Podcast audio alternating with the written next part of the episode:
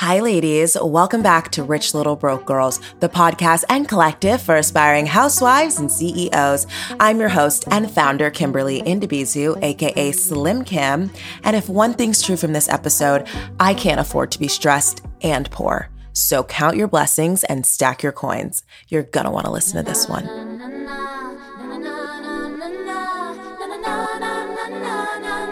It is a rainy Saturday in New York City, and tonight I'm supposed to go to Black Coffee. I'm actually really excited. He's one of my favorite DJs ever. I realize that some people don't know who he is because I was talking about him at work, and my coworker was like, "Who's that?" And I'm like, "A DJ from South Africa, like the best DJ on planet Earth, land ever." He's the king of Afro house, Amapiano. He is my favorite DJ ever. I've seen him probably like 5 times now. I just love him so much. Anyway, so he was in New York last October and I got to see him. And then I was supposed to go with my friend Sufi, who I love and adore. Shout out to Sufi. And so we bought tickets probably all the way back in May, and we were going to go together. And then I think she had to go to Miami for something, so she gave her ticket to her brother. And then I'm like, shit. Now I don't have anyone to go with. But then my other friend who went to Black Coffee last year was like, oh my God, I'll come with you. Let me get a ticket. Where are you sitting? Anyway, so now we're going to go see Black Coffee together tonight, which is funny because we met a year ago at Black Coffee. I went with Sufi last year, and this is Sufi's friend. And we became friends through Sufi. And now we're going to go see Black Coffee together. So I'm really excited for that. I think there's like a pregame before. He's playing at MSG. There's going to be 1 million people. I feel like everybody's going to be on drugs, and I don't do drugs, so I'm gonna be the only one that's like sober in the room, just vibing off of energy. But I'm really, really, really excited. I did get a tip that Black Coffee was going to be at Ludlow House last night. My friend messaged me probably around like 3 p.m. and he was like, hey, by the way, Black Coffee is going to be at Ludlow House tomorrow night at 10 p.m. So you should come. Don't tell anybody. And I was gonna go, but honestly, guys, I have been so exhausted. I don't know if I've told you guys this, or I don't know if we've talked about this yet, but I've been so just tired and really not myself. Typically, I pop out of bed at 6 a.m., but lately I don't want to get out of bed. I'm not very motivated in the morning. I am honestly I'm such an early bird. As long as I go to bed by 11 p.m., I can pop out of bed at 6 a.m. And I just have not had it in me since London. And I think a part of it was that whole situation with that guy. I think I've had kind of like an underlying bit of, I don't want to call it depression, but I think I've just been not the same person since. I think below all the hustle and bustle and everything going on in my life, I've kind of been like mourning the loss of someone. So I think that's kind of why I've been pretty low vibrational. Obviously, I've been working a shit ton and my job is very demanding. So it also could be that as well. But I think just the job coupled with, some of the emotional things I've been going with, coupled with trying to find a new balance between my 9 to 5 and Rich Little Broke Girls, I think I'm just exhausted mentally and physically and emotionally. So I haven't been able to pop out of bed. And I remember last night, as if it was like 12 years ago, last night I was writing in my journal and I was just like, I am not myself. And I cannot wait until I find Kim again, because I just like have not been Kim. I am not the Kim that I know and I love. I'm not as motivated as I typically am. And I typically am, I'm just the girl that's like attack. What's next? Where are we going? What are we doing? What's the next challenge? And I just haven't been that girl. And I feel like my to-do list just keeps getting longer and longer. And I just have not had the energy to really build. And so I can't wait to meet her again. The other day, I'm getting like all of these text messages. LOL, they're talking about the after party for Black Coffee and they're saying that it's going to be at Brooklyn Mirage. But I read an article and it was like 2 people recently died at Brooklyn Mirage. And so they're under investigation. And if you're not from New York, Brooklyn Mirage is basically a warehouse. It's this sick warehouse where they'll have these super huge DJs. I've seen Kaytranada there. I've seen Black Coffee there a handful of times. Who else have I seen there? I think I've seen Diplo. But it's this really big space out in Brooklyn, insane lighting. They have fire machines. It's just where you go for a rave. Anyway, I'm getting text messages right now as we speak that Black Coffee's after party is going to be at Brooklyn Mirage. Let me just mute my phone, because if I don't mute my phone, then I am never in a million years going to, I'm never going to be able to focus on this episode. Anyway, so as I was saying, I don't know, I've just been like really exhausted, and I'm trying to find that like energy, that spark again within me. I know I have it, but I've just been so weird for the last 2 months, and I'm just kind of sick and tired of waking up and not wanting to wake up. Not that I'm clinically depressed or anything, but I wake up and I just want to stay sleeping. Like I'm not, something inside of me isn't like, gotta pop out of bed today. And that's typically how I am. I'm so excited and energetic, and I just can't wait to wake up at 6 a.m. and have my morning before my 9 to 5. And I just like haven't been that person lately. So I don't know when Kim is gonna come back to us, but I am trying to give myself grace in this very weird state and period that I'm in. But God, I wish I could snap my fingers and just snap out of it and just be myself again.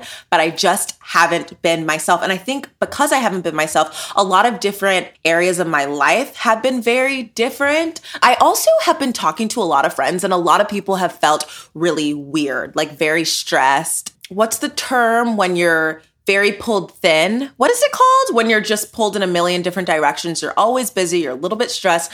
A lot of people have been in this weird state of mind where they just feel a little overwhelmed. And so I think that's kind of where I am. It's funny. I had Sahar on my podcast many moons ago, but she just did an ad with some like office brand or some career brand. And something that she said in that ad really struck a nerve in me. And she was basically saying, don't overpromise. Like, do not overpromise. Like, be very realistic about what you can take on, what you can handle, and commit to that. Because if you don't overpromise, then you'll just get really good at doing good work. And so I think I'm in a phase where I don't want to overpromise, not even to myself. I don't want to overpromise as much as I can't wait to be that girl again that pops out of bed at 6 a.m., wants to go for a run, wants to get a couple hours of Rich Little Broke Girls work done before her 9 to 5, wants to hop back on the Rich Little Broke Girls train right after her 9 to 5 and have meetings and film and do all of these things and set up all these meetings and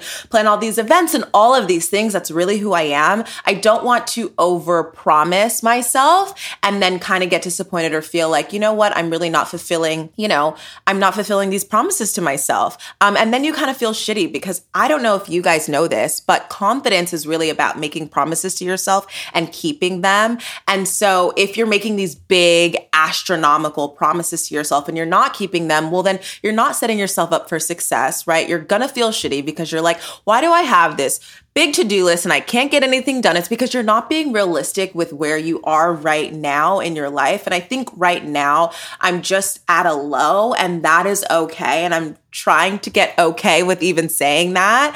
But yeah, I think I'm just at a low, and I'm gonna let this season pass. Every night before I go to bed, I swear to God, I'm like, Kim, tomorrow's gonna be the day that you wanna pop up out of bed at 6 a.m. And I think it's just going to take a lot of discipline to just do it. And I'm just going to force myself to get up at 6 a.m. and then force myself to do it again. And probably after the third or fourth day, my body, my internal clock will just wake up at 6 a.m. again. But I don't know if anyone can resonate to this or if it's just a Kim thing, but I really do feel like I'm missing out a lot of my day by sleeping in or waking up at 8 a.m. and then starting work at 9 a.m. I just don't feel like I have enough time with myself. And it just feels, my days feel very transactional. It feels like I'm giving all of this time to a 9 to 5 and I'm not having too much time for me. And I really do not like that. So I'm in a space where I'm trying to get more discipline with, what I'm doing, how I'm spending my time. I wrote down some of the areas that I really wanted to focus on right now,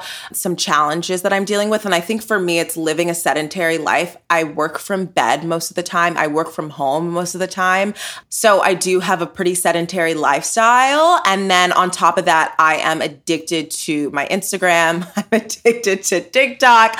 I'm addicted to social media. And so I put on one end, I put the challenges, right? The social media and the sedentary lifestyle. And then on the other end, I put the solution, right? So what's the opposite of sedentary? Movement. How can I find movement in my everyday lifestyle? So that looks like actually getting out of bed and going for a walk, or just getting up and moving. And so I'm trying to fit any type of movement into my day. And I think that'll really transform my lifestyle, because I always say this, it's one of Newton's laws, but an object at rest stays at rest. An object in motion stays in motion. And a lot of your success has to do with your ability to be out there and to be moving and to bump into people and to network and things of that nature. So I don't want to get into a habit where I'm too sedentary. So I've been working through that. And then obviously the opposite of social media for me has been this app called Opal. And this sounds like an ad, but it's really not an ad. I would love for them to partner with me. But there's this app called Opal, and it's been absolutely life-changing to me.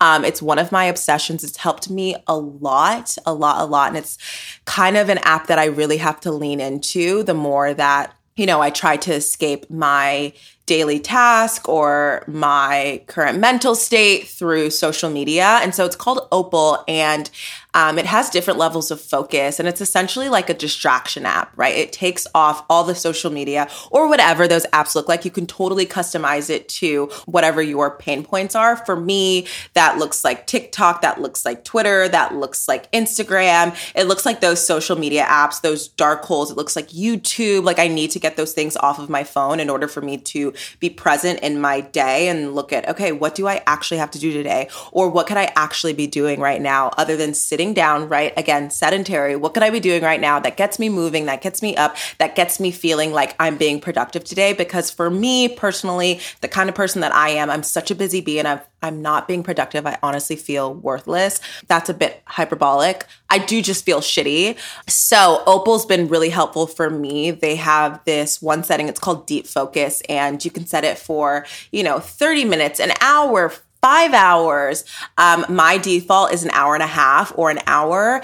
And Deep Focus means once you click it, it takes off all of those apps off of your phone. You cannot access them. You can't shorten the session. You can't get them back on your phone until that time has expired. And so I've been spending a lot of time in Deep Focus. One area that I found that Opal's been really helpful for me, not only during the day, but also in the evening. A lot of times in the evening, you run up a lot of hours of screen time when you're just like in bed, when you could be going to bed, when you could be doing that one thing that would help your morning tomorrow be a little bit more successful. You're like scrolling through TikTok and through Instagram and just, black holes.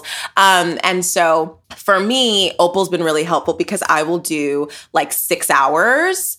And you just have to hit it. And once it's on, you can't turn it off because it's Deep Focus. You can't get your apps back until those 6 hours are done. So that's been really helpful for me as well. But yeah, I'm just trying to figure out how to get myself out of whatever this thing is. And I think a lot of people can relate. I think a lot of you girlies can relate to just feeling weird and not yourself. I feel like Kim is somewhere inside of me, and she just wants to kind of fully embody this shell that I am. But yeah, it's been really hard. It's also been raining a lot in New York. So I know for a lot of people that's been really hard. For me, it's only encouraged me to stay inside and not communicate with anybody. But I am working on it. And I'll let you guys know how it goes. Hopefully the next time we sit down for a solo episode, I am like back on fire, working out, in my zone, doing the damn thing again. But it is hard. I think voicing these types of challenges really help you confront them. And also for me, it's really about like, what's the solution, right? If I feel like I'm leading a sedentary lifestyle, okay, the opposite of that is movement. How do I incorporate movement into my everyday life? If I feel like I'm spending way too much time on social media and getting lost in the sauce, okay, what's the opposite of that? Opal, an app that literally will keep me off of social media. And so I think it's just about like starting those things and tricking your brain into making those things a habit, because once you get it going, once you get it started, it just becomes a part of your daily routine. And you'll feel so much better for it. So I'm in a space where I really want to improve my self-confidence. And the best way for me to do that is to make realistic promises to myself and then fulfill those promises to myself, because it'll just make me feel like, yeah, girl, I did the damn thing. I don't know about you, but I've been seriously wondering where all my money has been going. I feel like everything is so damn expensive. You can't leave your house without spending $100 in the city of New York. I have spent so much money on cars, on food, on just like all this miscellaneous BS, to be frank. And so I started doing this thing, which I used to do in college, but I locked my card. Like, I will lock my bank card when I'm not using it so that like all these random charges aren't coming out, and I actually have to think before I purchase things because I then have to go unlock my card to make the purchase. And so now I have my debit account, my savings, and then I have a feeder account. So the feeder account holds all of my cash, and I'll feed the money from the feeder account into my debit account so that I can spend. So I'm not just spending mindlessly and swiping my card and swiping my card and swiping my card. Even now, if I want to make a purchase on Amazon, I have to go unlock my card to make that transaction, to make that charge. And I feel like it's been helping me manage my money and manage my spending. And I've got to a place where I'm not recklessly spending, but I've also gotten to a place where now I know where all my money is going. Like, I'm not spending my money. My money is spending itself. The other day, I took $150 from my feeder account and put it in my debit account, went to the grocery store, went to Whole Foods, bought $30 worth of groceries, unlocked my card, made the purchase, locked my card, went home. When I woke up in the morning, I had $8 in my bank account. And I was like, wait, what is going on? Like, where did all the money that I just put into my bank account go? So I go into my bank account, and the amount of charges, ACH charges that I had from Apple, from PayPal, from this, from that, regardless of if I lock my bank account or not, I have committed so much money to my subscriptions. It's abysmal, and it's eating at my cash, and you don't realize it until you stop recklessly spending your money, and your money is recklessly spending itself.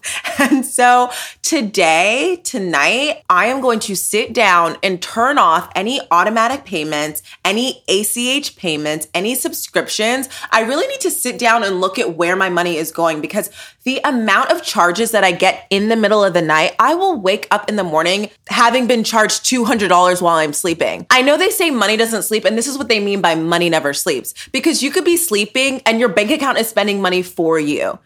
It is absolutely ridiculous. So I do have a trick though. And I hope this trick doesn't go viral, and I hope everyone doesn't start employing this trick, but I do have a trick when it comes to ACH charges or payments through PayPal, payments that you wish that you would have canceled, but you totally forgot. Once I get charged, like, let's say, I woke up this morning, I got a $30 charge from this random subscription from this random website, I will email the company and I'll say, hey, I've really been trying to cancel this. I don't know why it's working. I was just charged again for the next month. Can I please have a refund? And can you please help me cancel this? Period. They'll give you the refund and they'll cancel it. And so I feel like that helps when you're like trying to get back on top of your spending and you're like, wait, I forgot to cancel that subscription. So that helps. But also just setting reminders to cancel subscriptions is helpful. And taking the time to go through your subscriptions is going to be helpful. But no, I'm not even spending my money anymore. My money is literally spending itself. And I finally figured out where all my money is going. But it's so absolutely bizarre that you could go to bed and wake up with $500 worth of charges coming out of your bank account because you have X, Y, and Z subscription somewhere. Someone wants their money and they're just pulling it straight out of your bank account. The other day I was at the house and I get a call from my doorman and he goes, hello, Kimberly. I have a gentleman from Con Edison here. Is it okay if I put him on the phone? And I'm like, yeah, sure. So whatever. I pick up the phone. I'm like, hi, how are you? He goes, hi, this is Con Edison. We're here to terminate your electricity. And I said, excuse me? And he said, yes. Are you home right now? I said, yes, I am home. He said, okay, can you let us inside of your apartment so that we can turn off your electricity? I said, absolutely not. I said, no, you can't. I said, you're a man, I'm a woman, and I don't want you inside of my apartment. So no, you actually cannot come inside of my apartment to turn off my electricity. I said, this really could have been an email or a phone call. I could have sworn I just paid my bill like last month. He goes, oh no, actually, the last time you paid your bill was 2 months ago. And I said, okay, well, I didn't realize that. I can take care of it right now. And I said, I'm actually going to hang up now and I'm going to take care of that bill. But yeah, I really feel like this could have been an email or a phone call and you didn't have to show up at my building to do so. So whatever. I hang up the phone and I call Con Edison and I'm like, can I pay for my bill? And they're like, yeah, you owe $638. And I'm like, okay, charge it to the motherfucking game. But why is this guy downstairs in my building, like begging me to come inside of my apartment to turn off my electricity? First of all, that's not happening. Second of all, that's not happening. And third of all, I'll pay the damn bill. I didn't know I was late on my goddamn electricity bill. Also, Con Edison is known for scamming people, but that's neither here nor there. Why is my bill $638? That's fine. I'll pay it because this guy needs to leave my building. So whatever, I pay the bill and I go downstairs to go like, get something from my doorman, to go get a package from my doorman. But really because I really wanted to see the Con Edison guy. So I go downstairs and I get the package from my doorman. My doorman tells me there's a lot of people in the building that he's been calling all day. And I'm like, this is absolutely ridiculous. He should not be at the building. I took my package from my doorman and I was like, thank you so much, Edgar. I was like, have a good day. And I was like, and as for the Con Edison guy, don't have a good day. And like, we all started laughing because I like, he knew who I was.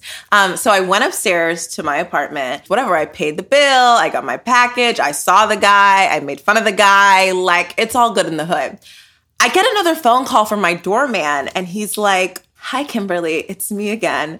The gentleman from Con Edison would like to talk to you. Can I put him on the phone? And I said, sure. So he puts this guy on the phone and the guy goes, hi. And I'm like, hi. And he was like, did you pay your bill? I said, yes, I did pay my bill. Did you not know that I paid my bill? And he was like, no, I didn't know that yet. Like, I haven't been notified. I said, okay, well, yes, I did pay my bill. And he goes, okay, do you mind reading me the confirmation? And I said, well, I got a confirmation via email and I do have a confirmation number. However, it is the middle of the workday and I'm so busy and I don't have time to read you the confirmation email. You work for Con Edison, so you should probably have that information. And he goes, you're not going to read it to me? I said, no, I'm not. I said, you're already here, so you might as well just wait to get that information. No one asked you to come to my building. And he was laughing and he was like, okay, fine. I said, yeah, I'm going to go back to work now. But I thought that was absolutely ridiculous. First of all, why are you sending grown men to my house to come into my apartment to turn off my electricity? Why would it ever be that serious? Why did I not receive an email that said, oh, hey, and by the way, we're going to send a big black man to your apartment with a do-rag on to turn off your power? I'm confused. I am so confused because if you just told me that ahead of time, you didn't have to send him out here. He didn't have to wait all these hours.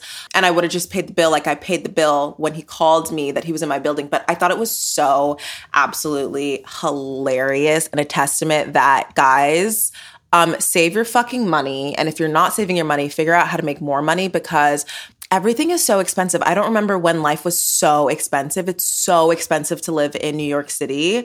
Right now, from electricity to, I think I just got an alert about my Wi-Fi. Like, I feel like I'm paying all of these bills every month, but then like 2 days later, and it's like a new bill. My friend just paid his Con Edison bill that was like $500. And then like literally 10 days later, he gets another bill and it's like $400. And they're like, oh, this is past due. And he's like, no, it's not, because I just paid my bill. And I did hear word on the street is they are scamming us, and they're scamming us because we are too lazy to look into what they're actually charging us. So they can just charge us out the wazoo. They can tell us, oh my God, we're going to terminate your electricity. We're here to turn off your power, when you're totally fine. But we're all so busy and so lazy that we actually don't check our bills. We don't check the rate. We don't check anything. We just pay it and keep it pushing. But it is really important to check your bills. I personally am not in the position to do that because I don't care enough. My goal is not to save money. It's to make more money. But knowing that all of my money is coming out of my bank account when I'm asleep and it's actually not me recklessly spending it, I am going to sit down and turn off all of these ridiculous subscriptions. I mean, I just got charged like $38 from like some random website that I used one time. So I'm so sick and tired of these goddamn brands and companies having the rights to our cash and taking our money in the middle of the night. It's not cool. I'm not with it. And it needs to stop. So count your blessings and count your coins. While we're on the topic of cash, did I ever tell you guys how my cleaning lady doubled her fee after she cleaned my apartment? So she's been to my home 5 times. She'll do a full deep clean. Like, she cleans everything. She'll do my laundry. It's so incredible. And the last time that she came over, at the end, I was like, how much do I owe you? Which I realized that I should have never asked that because I already know how much I owe you. I've been paying you for 5 sessions now. I know how much this costs. We've done this dance before. I know how much I owe you. So I'm on FaceTime with one of my best friends and I ask her, I'm like, how much do I owe you? And she says X amount, which is double the amount that I've ever paid her. And I'm like, how much? My friend goes, she said blank. And I'm like, am I getting robbed in my household right now? So my cleaning lady robbed me. I didn't know what to do. I was sweating. I'm like, this woman is literally robbing me. And I didn't have it in me to like question her because she had just worked really hard. Regardless of how much I pay her, I felt like she did work hard. So I was just like, okay, I'm not going to say anything, but I don't know if I'm ever going to use her again. So there was one day over the summer, she was doing her thing, I was doing my thing, and she picks up my canned Dove and she was like, cancer. And she like throws it away. She's like, do not use this. This is going to give you cancer. And I'm like freaking out because, honey, the amount of deodorant I put on a day, like if that shit gives you cancer, I have it. God forbid, knock on wood, nobody wants cancer. But I was so scared. Mind you, I did kind of take it with a grain of salt because this is the same woman that told me that Donald Trump should have won. And that is absolutely crazy to me that could ever come out of someone's mouth. That's neither here nor there. Whatever. You have your views. I have mine. So I took it with a grain of salt and I was like, okay, let me do my own research. But like, I'm also not going to get that Dove out of the trash can because she said aluminum, she said cancer. Let me go do my own research. So I did my own research about the links of aluminum and breast cancer, which is a thing that you may have heard before. Of course, it's inconclusive. Of course, there's been mixed reviews and it's not scientifically proven. However, this is what it says. Aluminum is a common ingredient in many antiperspirant deodorants because it helps reduce sweat by blocking sweat glands. Some have speculated that prolonged exposure to aluminum-containing products like deodorant may increase the risk of breast cancer. However, scientific research on this topic has yielded mixed and inconclusive results. So, like everything else, it's inconclusive. We don't know. But there is an argument that heavy aluminum can lead to cancer. So I was really scared about that. And in the effort to reduce heavy aluminum products in my daily routine, I was like, okay, let me try natural deodorant. So all summer, which, you know, I live in New York. Summer is not the time to try out natural deodorants. Give me all the fucking aluminum that you have. Clog up all my sweat glands. I don't want to smell that shit. So over the summer, I did try natural deodorants. I mean, I tried spray on. I tried roll on. I tried rubbing alcohol. I was rubbing alcohol under my arms because online it said that you could use rubbing alcohol to get rid of the scent. And if you use rubbing alcohol, you wouldn't even have to put deodorant on for like a week. I tried lemon. I tried it all. I tried so many different types of non-aluminum deodorants.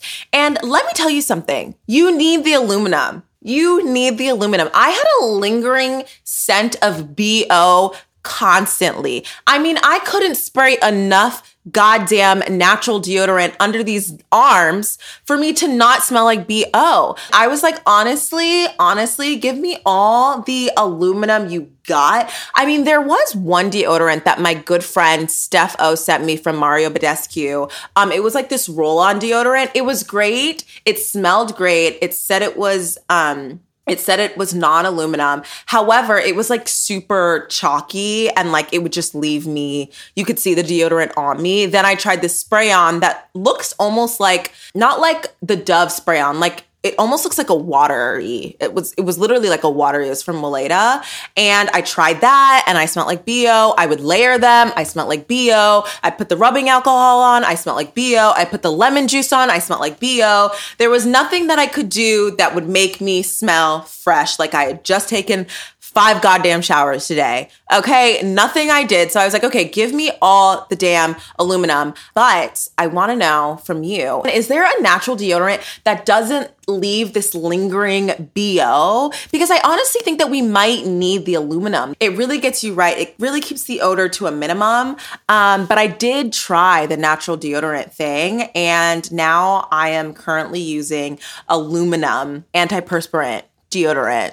So I guess I am happy that it's not scientifically proven that aluminum deodorant causes cancer. But I tried. Have you tried? If you've tried a non-aluminum natural deodorant and it's actually worked for you, as in no lingering sense of BO, DM me at Rich Little Broke Girls on Instagram and tell me which one you use. I will try it. I will do a little testy test, and I'll let the girls know if it actually works. But I did try a handful, and they did not work, honey. So ladies, it's time for confession sessions. This is my favorite part of the episode. If you're unfamiliar, you guys DM me your juiciest confessions and questions, and I'll answer them live on the pod. If you ask this question, listen closely because this one is for you. First one up. Ooh, this is a spicy one, and I have a spicy opinion on this topic. Okay, I overheard my boyfriend tell his friend he wants me to lose weight. Should this be a deal breaker? I think it depends. I definitely don't think it's a deal breaker. Question number 1, do you actually need to lose weight? Question number 2, have you voiced to your partner that you want to lose weight? Question number 3, are you actively trying to lose weight? And question number 4, what tone is he using when he's voicing his concerns with his friend? Is he concerned about your weight or is he joking about your weight? I like to think about this in the first person. If I were having these types of conversations with my friend, with my sister about my partner, and I was voicing my concerns about my partner having gained weight or wanting to lose weight or feeling like my partner needs to lose weight. If you're telling someone that I really want to lose weight, I've been really trying to lose weight, but your actions aren't aligning with your words, you can probably see how someone would get annoyed potentially or feel concerned about your weight loss and voice that opinion to a friend and say something like, I don't know, he keeps saying he wants to lose weight, but like he's not working out, he's not eating healthy, what do I do? That sounds more concerning than, oh my God, he's so fat, he can't lose weight if he tried, I'm over it, this is ridiculous, like he's just so fat, he needs to lose weight. Those are very different tones, and I think tone really matters when you overhear a conversation like this. I don't think it's a deal breaker. It is a deal breaker if he's making fun of you. If he's making fun of you and he's not encouraging you to lose weight or trying to help you lose weight, if there's any type of humor in the fact that you need to lose weight, then you need to lose him because that's not okay. That's not right. And you really need to be in a safe space. Weight is a very sensitive topic for a lot of people, especially weight loss. So yeah, I think it just comes down to how is he saying it? What was his intention? And really judging him by his intention. Tension and the tone, not because he had a conversation with someone else about your weight. I get that.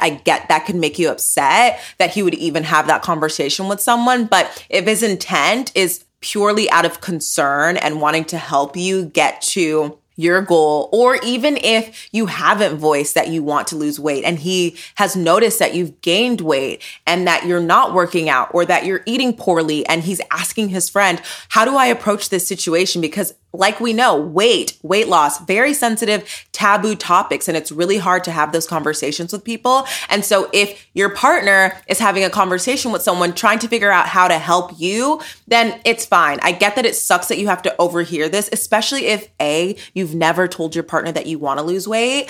That can be really shitty. But if you have told your partner that you want to lose weight or didn't tell your partner that you want to lose weight, but you do need to lose weight, then girl, you have bigger fish to fry. You need to hit the gym. Your actions need to match your words, and you need to get it together. So prioritize yourself in this situation and figure out if this person was trying to help you or trying to hurt you. And if they're trying to hurt you, it's 1,000% a deal breaker, and you can figure out what the next move is for you. But for me, if someone's trying to hurt me, you gotta go, because I just have no space for that in my life. If someone really close to me is hurting me, I don't do that. I don't dabble.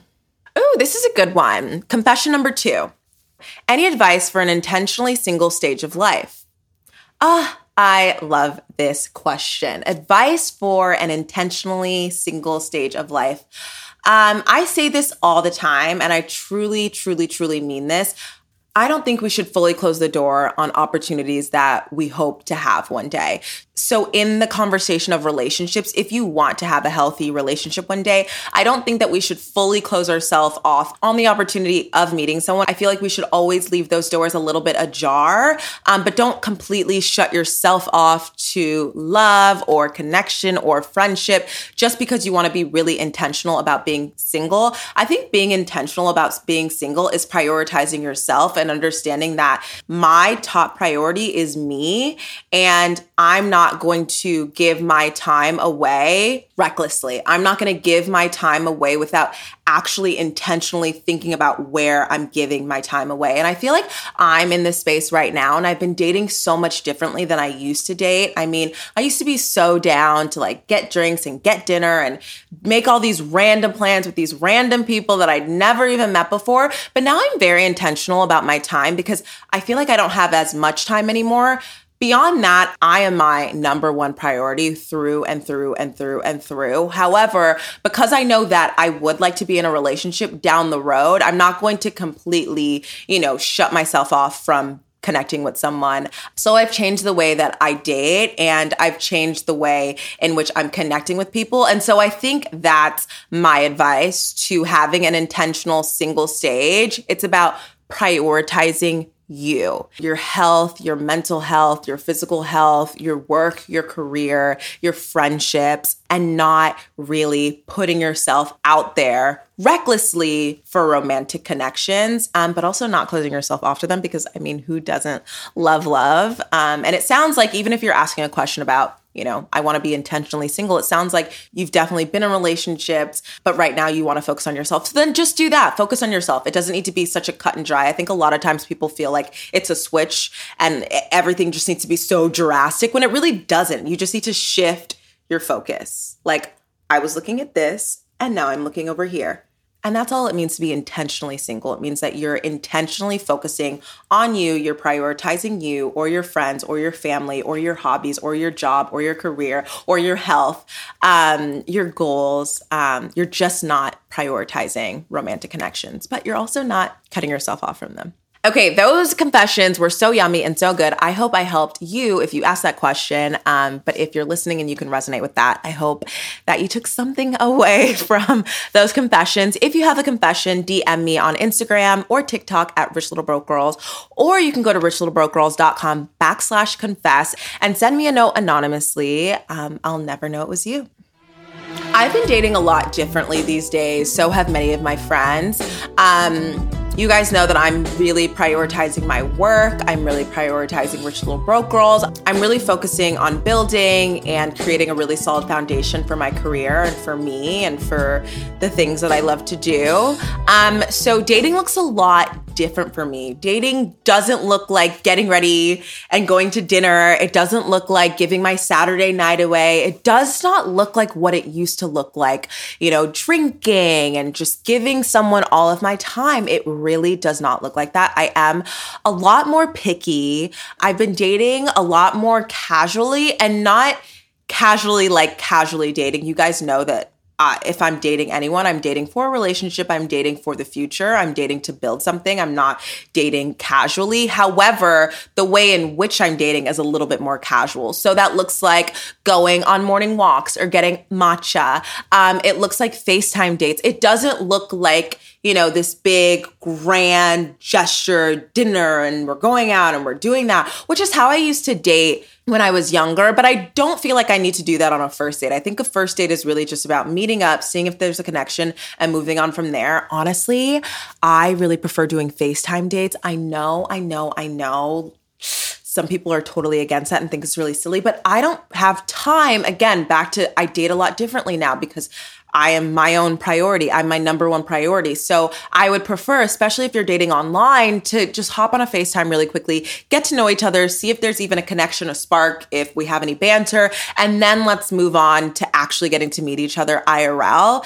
And I've been talking to my friends, and a lot of my friends have been dating like this too. They've been doing the FaceTime dates. And now for some of them, it's a prerequisite to an actual date, because it's just so much easier just to meet somebody on FaceTime, see if there's a vibe, and then you go and you commit, you know, a lunch or a coffee or a walk or something like that to them, rather than just pie in the sky, blindfolds on, eyes closed, just swinging, figuring out if there's a vibe. I did go on a date a couple weeks ago, and a guy that I met on a dating app, and it was just like super quick. He like made a funny joke and he was like, would love to take you out for dinner. And I was like, yeah, sure. Just like random. We set up the dinner. I went to the dinner.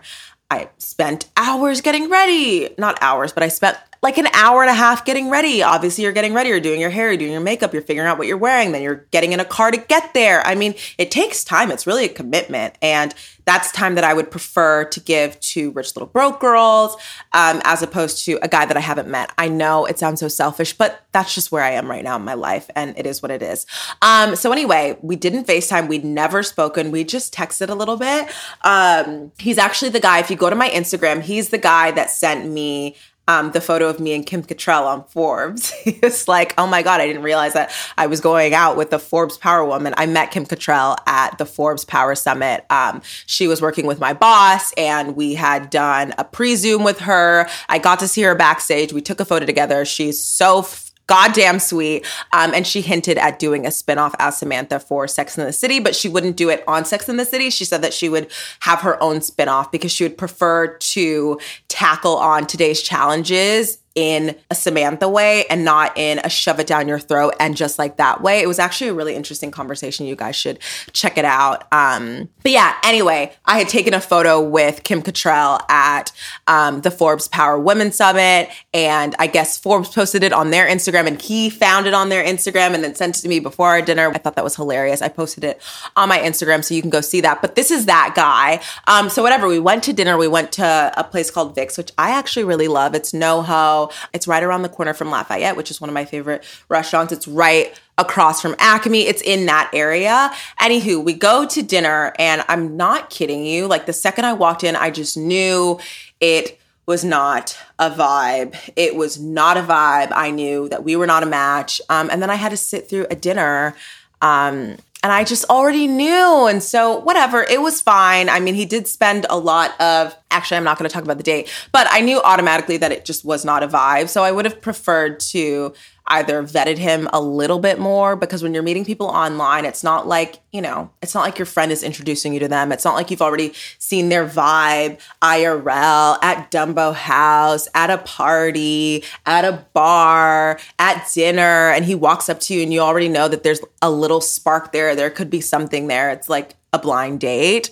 And I don't really think I do those anymore. Not really into blind dates anymore. So now I'm like trying to fit dating into my regular schedule, and so are my friends. And I didn't know that this style of dating has been coined, and it's called stack dating, which it's basically where you fit quick dates into your daily schedule. And all of my friends have been doing it. So I didn't know that this had been a new coined phrase and that there's this like research behind it, but I was reading a Cosmo article called Stack Dating is the Most Efficient Way to Date and Gen Z is Leading the Charge. I'm going to read you what they say about stack dating, but it completely aligns with where I am with dating and where a lot of my friends are with dating. And I did not know that it was a Gen Z phenomenon, and we're dating way more low pressure than we used to. We're not spending hours getting ready for first dates. We're just kind of fitting these dates into our daily schedule, almost like errands. So this is what the Cosmo article says about stack dating. For Gen Z, gone are the days of spending hours in the bathroom getting ready for a first date. According to Tinder's 2023 Future of Dating Report, around 51% of global Tinder users ages 18 to 25 are making dating a low-pressure part of their regular daily lives. Whether they're sneaking in dates after a morning exercise or meeting up before dinner with friends, fitting dates in wherever works for them is what Paul Brunson, Tinder's global relationship insight expert, calls stack dating or errand dating. And while associating a date with an errand might not sound the most romantic, that's the point. Which is so nuts. It's actually a phenomenon led by Gen Z. We just want to fit our dates into our regular schedule so we're not going all the way out of the way to connect with people. We want to find more casual connections. And honestly, I think that's kind of a result of us being so siloed. We want meeting people to be more casual and more frequent. And so we can meet more people if we're just, you know, slotting them into the time that we have available. A lot of us still work from home. A lot of us, you know, wake up early. We can go for a walk with someone before we hit the office. And honestly, to be quite honest, I think it's so much better to meet someone in a more low-pressure environment and a real environment, right? Like if you're going on a walk with a guy, you're wearing sneakers, leggings, and maybe a crop top or something, and you're not like in your heels and looking like a Barbie and looking like a doll, which, oh God, you guys know I love looking like a Barbie and looking like a doll. However, when it comes to dating, sometimes it's cool to be just kind of like your chill self when you're meeting them for the first time. So yeah, that's called stack dating. And it's a thing. Tell me if you've been stack dating and you didn't even know you've been stack dating, because I've been stack dating and I didn't know I'd been stack dating, and all my friends had been stack dating and they didn't know that they'd been stack dating. Like one of my friends now will get drinks with someone before they have dinner plans, which I think is genius. I don't really drink on dates anymore because for me, it's not conducive to getting to know someone. However, I totally could see so many of you guys doing that. Like, oh, let's just grab a drink before dinner. It's like, I'm already going to be out, so why don't I just get a drink with you before I go to dinner? I did invite someone to do that. I invited someone to drinks. I wasn't going to drink, but I invited someone to drinks before I went to dinner. I was like, oh, I'm going to be at Dumbo. Do you want to get a drink around where I'm getting dinner? And we could meet, and we were going to do it anyways. Our schedules ended up not aligning, but there's so many dates now that it's like either, oh, let's FaceTime really quickly when you get off of work, or let's go grab a lunch really quickly, or let's go on a walk. I mean, the amount of walking dates that I like to do these days, I think it's phenomenal. I think it's probably funny to people that know me. Like I've run into people that I know while I'm on these walking dates and they're probably like, this girl always has a new boyfriend, when they're not my boyfriend at all. I don't even know them at all. I'm getting to know them. But yeah, I think it's super efficient and I prefer dating like this now. I'm going to be honest with you. Gone are the days that I am getting totally decked out to go on a date with a guy that I have not vetted, that I met on the internet. It's just not happening. If I meet you IRL, that's very different. But if I have never met you, we've never hung out before, then there's got to be a vetting process before I give you my evening, because I could be doing so much with my evening that if I'm giving it to you, it's because, okay, I think there might be something here. Call it selfish, call it what you want. That's what I'm doing. Okay, ladies, we need to have a real and honest conversation about our short kings. And this is for my 5'9" ladies to my 4'9" ladies. We need to have a conversation about short men and whether or not you are attracted to them. I'm going to give you a very unpopular opinion here. I'm 5'7.5", as we all know. I'm the same height as Beyonce. And I have been thinking about the male height debate and whether I subscribe to it and whether I'm only attracted to tall guys and whether I'm like on dating apps looking at how tall is he? Is he taller than everybody else? While there is a little bit of that, most of the guys that I've dated are just about my height. Are my height, a little bit taller than me or a little bit shorter than me. I date guys around my height. I think the last guy that I dated was probably 5'6.5". Like he was definitely shorter than me and I had absolutely no problems with it. As long as they're not considerably shorter than me, then I don't really have a problem with the height thing. I really don't. I think we need to give our short kings some lovin'. Obviously, a guy that's 5'6.5", it sounds short, but I'm 5'7.5", and I think it's kind of fine. I also feel like it gives me model-esque vibes. Like if I'm taller than my partner, I have no issue with that, as long as he doesn't have the short man complex where they feel like they're always overcompensating because height is tied to masculinity and all of these things. I have absolutely no problem with him being my height, an inch shorter than me or an inch taller than me. I don't go for guys that are like 6'4". I'm not like obsessed with height. It's always the girls that are like 5'2", that are like, oh my God, he just like has to be tall. And I totally get it. You're trying to like remix your gene pool for your offspring. However, you're short. So your male counterpart is probably about 5'4". So you guys need to pair off and go continue to have short children. As for the rest of us that are about like 5'7" and up, me dating a guy that's 6'4", that's fine, that's normal. But I'm also not going to be obsessed with the guy that's 6'4". The girls that are 5'9" need to be obsessed with the guys that are 6'4". Like, I feel like we got to kind of be a little bit more realistic with the whole like male height debate. If you're 5'2", you should not be like shitting on guys that are 5'4". Babe, that's the male version of you. I love a short king, and not like a shorter than me king, but like a my height and maybe a little bit shorter than me. I really date guys that are around my height, and I don't know if that says anything, but I'm just not fixated about the height. But me personally, I wouldn't want to be with a guy that was considerably shorter than me because I just don't really know how we would kiss. Even the guy that I dated that was 5'6.5", I have no clue how we kissed. I honestly don't think we ever kissed standing up.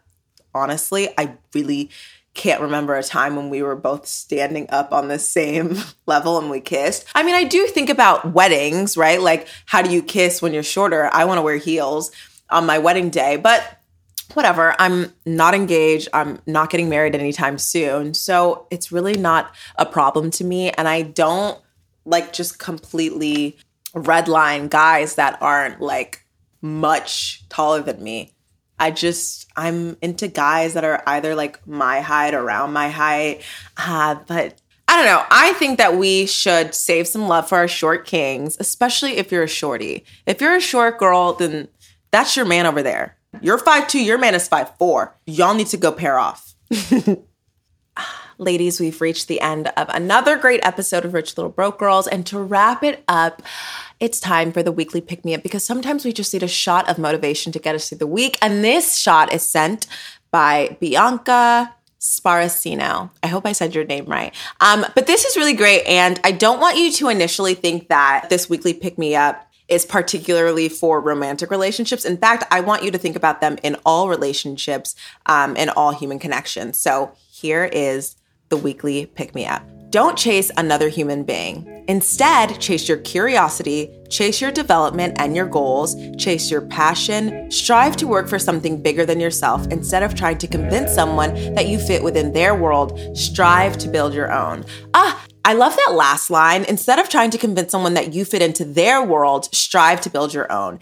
And honestly, when I first moved to New York, and I was breaking into fashion and just trying to figure out what I wanted to do in my career, I think a lot of people feel this, and this is a shared experience amongst a lot of us, but we felt like outsiders and we were trying to break into a world, in whatever world that looks like, whether it's fashion or it's ad or it's tech or it's finance or it's beauty or it's anything. You feel like an outsider. You feel like you're trying to break in. And one thing that I've learned through Rich Little Broke Girls and building this world, this Rich Little Broke Girls world where, you know, I'm producing events globally and I'm bringing women together and I have these really interesting conversations with these beautiful, smart, driven women.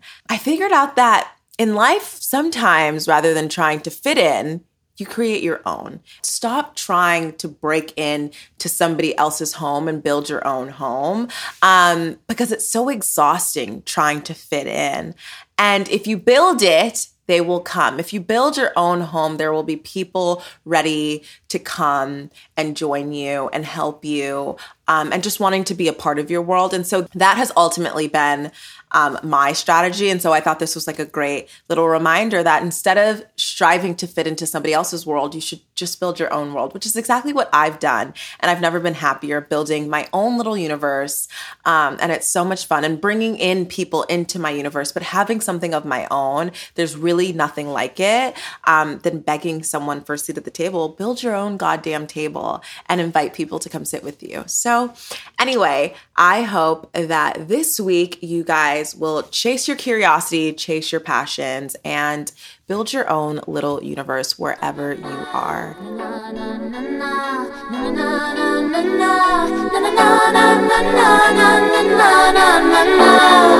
That's it for this week. Thank you so much for listening to the Rich Little Broke Girls podcast.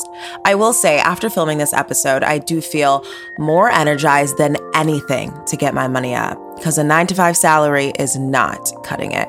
If you haven't already, please join the Rich Little Broke Girls Collective, because we host events globally, and a little birdie told me we're planning something very special for the holidays. If you like this episode, share it with your friends. If you didn't like this episode, share it with your friends. And if you really like this episode, share it with your friends. For all those things, subscribe and leave us a 5-star review. It really helps the girls discover our show. Don't forget to follow us on Instagram and TikTok at Rich Little Broke Girls, and submit your juiciest confessions and questions at richlittlebrokegirls.com/confess. I'll be back next week with two very special sister founders from a little town called Beverly Hills. We'll be talking all things self-alignment and demanding exactly what you want. Until then, I'll see you all so soon.